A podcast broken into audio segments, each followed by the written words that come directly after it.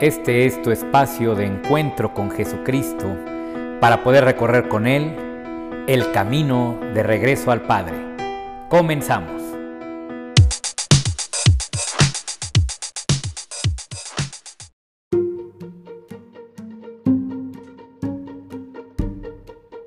Hola, ¿cómo están? Muy buenas noches, un gusto poderles saludar en este tu programa El Camino de Regreso al Padre. Como siempre es un gusto poder estar contigo, te saluda tu servidor Miguel Bustos y pues hoy vamos a comenzar a tratar en esta serie de programas pues todo lo relacionado a la cuaresma.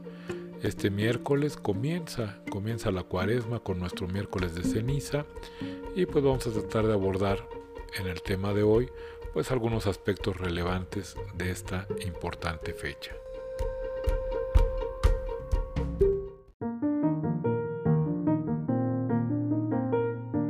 Bien, pues para comenzar vamos a dar gracias a Dios de que llegamos, de que llegamos este miércoles de ceniza. Parecía que hace un año pues ya estábamos en los inicios de esta pandemia, de esta cuarentena, que pues la verdad creíamos que iba a durar bien poquito. Yo todavía me acuerdo que le comentaba yo a mi esposa, mira, pasando la Semana Santa, pues ya regresamos todos, van a ser como unas pequeñas vacaciones.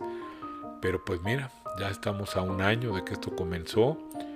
Muchos ya no llegaron a ver este miércoles de ceniza. Y pues yo lo primero que quisiera agradecerle al Señor es que estamos aquí, que podemos otra vez comenzar esta cuarentena cuaresma. Y pues va a comenzar para nosotros con el miércoles de ceniza. Ya que el miércoles de ceniza, como lo decíamos, inician estos 40 días a los que nuestra querida iglesia pues nos llama a una conversión y a prepararnos verdaderamente para vivir los misterios de la pasión, muerte y resurrección de nuestro Señor Jesucristo en la Semana Santa. Fíjate que el miércoles de ceniza es una eh, celebración contenida en el, en el misal romano. Esto explica que en la misa se bendice e impone en la frente de los fieles la ceniza hecha de las palmas bendecidas en el domingo de ramos del año anterior. Fíjate qué interesante. O sea, no es ceniza nada más que hayan hecho ahí, ni de cigarro, ni de cosas de estas. Es precisamente de las palmas que el año anterior se hacen precisamente ceniza. También podemos ver que la imposición de cenizas surge ya desde hace mucho tiempo en el cristianismo. Es algo que tiene acompañando nuestra fe desde hace mucho, mucho tiempo. Esta tradición de imponer la, ceniza se remonta a la iglesia primitiva, a las primeras comunidades cristianas. Eh, por aquel entonces las personas se colocaban la ceniza en la cabeza y se presentaban ante la comunidad con un hábito penitencial para recibir el sacramento de la reconciliación el jueves santo. Un hábito penitencial aludía a esta tradición judía que también se hacía por estas fechas, en la cual nuestros hermanos mayores los judíos pues se llenaban ellos y todos, todos de ceniza para recordar precisamente pues la pequeñez, la fragilidad de lo que es el ser humano. La cuaresma adquirió un sentido penitencial para todos los cristianos casi 400 años después de Cristo, muy reciente formada nuestra Iglesia Católica, pero a partir del siglo XI la Iglesia Católica Romana impone las cenizas al inicio de este tiempo. La ceniza recuerda la necesidad de la misericordia de Dios, y esto es algo muy importante porque la ceniza a veces pues nada nos las ponemos pues porque se tiene que poner, porque todo el mundo lo hace, pero hay que tener hoy más que nunca, que quizás no lo podamos hacer físicamente, pues muy claro para qué es y qué significa ponernos esta ceniza.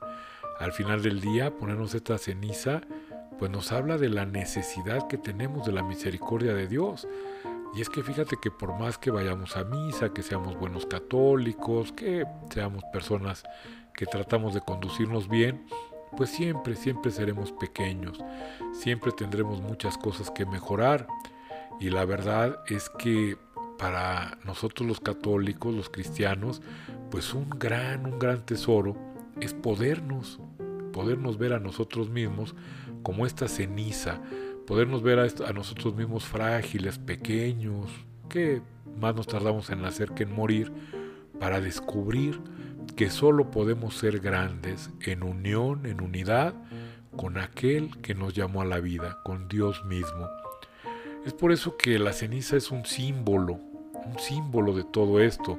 Su función está descrita en un importante documento de la Congregación para el Culto Divino y la Disciplina de los Sacramentos, más precisamente en el artículo 125 del Directorio sobre la Piedad Popular y la Liturgia. El comienzo de los 40 días de penitencia en el rito romano se caracteriza por el austero símbolo de las cenizas que distingue la liturgia del miércoles de ceniza. Propio de los antiguos ritos con los que los pecadores convertidos se sometían a la penitencia canónica, el gesto de cubrirse con ceniza tiene el sentido de reconocer la propia fragilidad y mortalidad que necesita ser redimida solamente por la misericordia de Dios. Lejos de ser un gesto puramente exterior, como muchas veces lo hacemos, como para que vean que ya fuimos a misa, la Iglesia lo ha conservado como signo de la actitud del corazón penitente que cada bautizado está llamado a asumir en el itinerario cuaresmal. Se debe ayudar a los fieles que acuden en gran número a recibir la ceniza a que capten el significado interior que tiene este gesto que se abre a la conversión y al esfuerzo de la renovación pascual. Fíjate todo lo que, lo que lleva este imponernos la ceniza. Es toda una apertura de corazón. No solamente me la estoy poniendo como un signo externo, sino que ese signo externo está precisamente simbolizando lo que ocurre en mi corazón. Lo primero que podemos decir es que nuestro corazón en ese momento debería de ser un corazón contrito, un corazón capaz de humildemente reconocer su pequeñez, pero también confiadamente reconocer la grandeza de Dios que nos ama siempre y que está presente en nuestras vidas por esa gran e infinita misericordia que Él tiene para con nosotros. Fíjate que también las cenizas eh, tienen más de este significado. La palabra ceniza, de hecho, proviene del latín cinis, que representa el producto de la combustión de algo por el fuego. Fíjate, esta adoptó tempranamente un sentido simbólico de muerte, caducidad, pero también de humildad y penitencia. La ceniza como signo de humildad le recuerda al cristiano su origen y su fin. Dios formó al hombre como polvo de la tierra, dice el Génesis 2 en su versículo 7, hasta que vuelvas a la tierra, pues de ella fuiste hecho, dice el Génesis 3 en su versículo 19. Las cenizas se producen, como decíamos, de las palmas del domingo de ramos del año anterior. Para la ceremonia se deben quemar los restos de las palmas bendecidas el domingo de ramos del año anterior. Estas son rociadas con agua bendita y luego aromatizadas con incienso. Las cenizas se imponen en la frente al término de la humilía. Ahora en muchas parroquias ya no se hace una humilía cada vez, sino que tú podías, no sé cómo vaya a ser ahora, pero podías tomar la ceniza casi a cualquier eh, pues hora del día y cuando mucho había alguna persona que estaba hablando o recordándonos eh, para qué era todo esto, principalmente los mensajes, los misioneros eh, servidores de la Eucaristía. ¿no? Entonces, este acto, que debería de tener lugar en la misa, al término de la homilía, y está permitido que los laicos ayuden al sacerdote. Las cenizas son impuestas en la frente, haciendo la señal de la cruz, haciendo la señal de la cruz con ellas, mientras el ministro dice las palabras bíblicas, acuérdate que eres polvo y en polvo te convertirás, o bien conviértete y cree en el Evangelio. Cuando quien recibe las cenizas debe retirarse en silencio, meditando, la frase e invitación que le acaban de hacer. Las cenizas también pueden imponerse sin misa, como lo decíamos, Cuando no hay sacerdote, la imposición de cenizas puede realizarse sin misa, de forma extraordinaria. Sin embargo, es recomendable que al acto se preceda con una liturgia de la palabra. Es importante recordar que la bendición de las cenizas, como todo sacramental, solo pueda realizarle, realizarla un sacerdote o un diácono. La bendición, pero la imposición recuerda que la pueden hacer cualquier laico eh, que esté ahí sirviendo. Las cenizas pueden ser recibidas por no católicos también. Pueden recibir este sacramental cualquier persona, inclusive no católica, como especifica el catecismo en su numeral 1670 y siguientes. Los sacramentales no confieren la gracia del Espíritu Santo como sí lo hacen los sacramentos, pero por la oración de la iglesia estos preparan a recibirla y disponen a cooperar con ella. Eh, no es obligatorio recibir las cenizas. El miércoles de ceniza no es día de precepto y por lo tanto la imposición de ceniza no es obligatoria. No obstante, ese día concurre una gran cantidad de personas a la Santa Misa, algo que siempre es recomendable. El miércoles de ceniza es obligatorio el ayuno y la abstinencia, eso sí. El miércoles de ceniza deberíamos de hacer este ayuno y abstinencia tanto como en el Viernes Santo. Esto aplica nada más para los mayores de 18 años y los menores de 60. Fuera de esos límites, pues es opcional. Ese día los fieles pueden tener una comida fuerte una sola vez al día. La abstinencia de comer carne es obligatoria desde los 14 años. Todos los viernes de cuaresma también son de abstinencia obligatoria.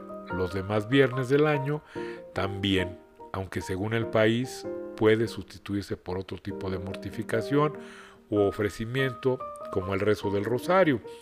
Y sí, querido hermano, yo te invitaría a que tu abstinencia no sea que en vez de comer carne, pues ahora comas pescado o comas camarones. Pues eso realmente yo creo que no tendría mayor repercusión dentro de tu vida espiritual y de tu disposición. A veces el ayuno y la abstinencia pues nos llaman más un poquito a guardar distancia de todas aquellas eh, cosas de este mundo que parece que no pudiéramos vivir sin ellas. Por ejemplo, una gran abstinencia podría ser decir, bueno, pues desde las 8 de la mañana hasta las 12 del día no voy a atender mi celular. O cada vez que suene mi celular, en vez de contestarlo, voy a rezar un Padre Nuestro, por ejemplo. Claro, esto si tu, si tu profesión, si tu trabajo te lo permite. Otra forma sería guardar un poquito de distancia de aquellas personas de las que luego creemos que no podríamos vivir sin ellas. Podríamos decir, bueno, mira, durante este tiempo voy a guardar una distancia sana de esta persona, de esta, eh, de esta mala práctica que tenemos, como es estar enojándonos, peleándonos. Y esto pues yo creo que podría servir mucho también para poder practicar estas, esta abstinencia y este ayuno. Muy bien, querido hermano, pues mira, vamos a tener sobre la cuaresma muchas cápsulas más donde te vamos a explicar un poquito mejor de qué se trata y vamos a proponer algunas prácticas. Yo como siempre te quiero agradecer mucho tu atención y te quiero pedir que si te gustó este programa, si te gustó este podcast, pues nos hagas favor de recomendarlo a aquel que creas que le puede servir. Pues de mi parte es todo, te mando una gran bendición y te mando, te mando muchísimo, muchísimo amor, porque recuerda que al final del día nuestro Señor Jesucristo nos invita a amarnos los unos a los otros. Hasta la próxima.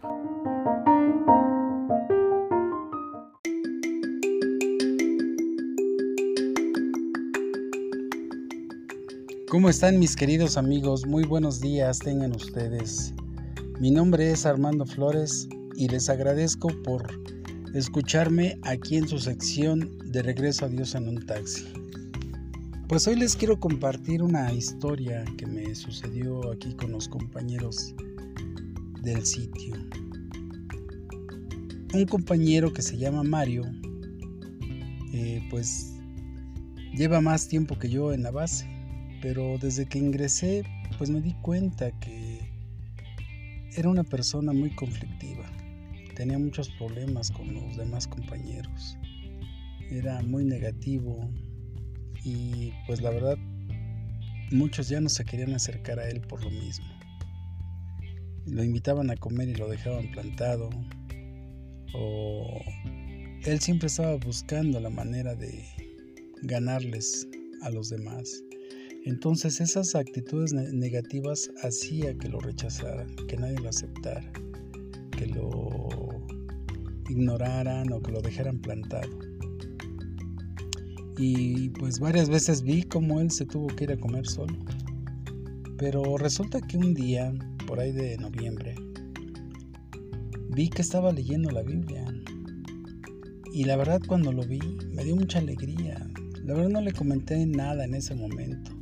Solo le pedí a Dios que, que en verdad creara en él una conversión.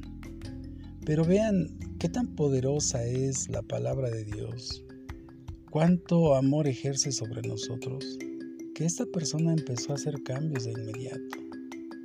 Y eso llevó a que pues, los, los demás compañeros lo empezaran a aceptar. Y pues ya salía a comer con ellos, ya lo aceptaban más en sus conversaciones, ya cuando se reunían pues ya lo aceptaban. Y a mí me acaba de sorprender porque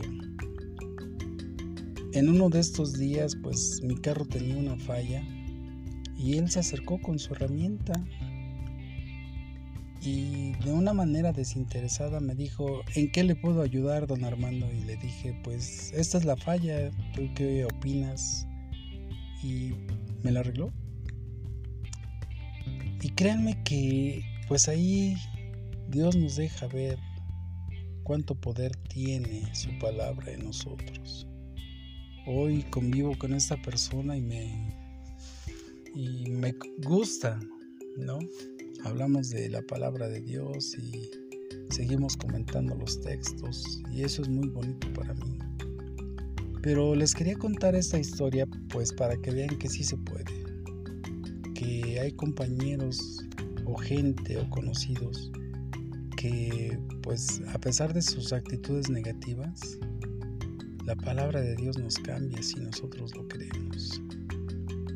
Yo creo que Él llegó hasta el cansancio y se acercó a la palabra de Dios y eso lo ayudó a mejorar, a transformarse. Y a mí me gusta.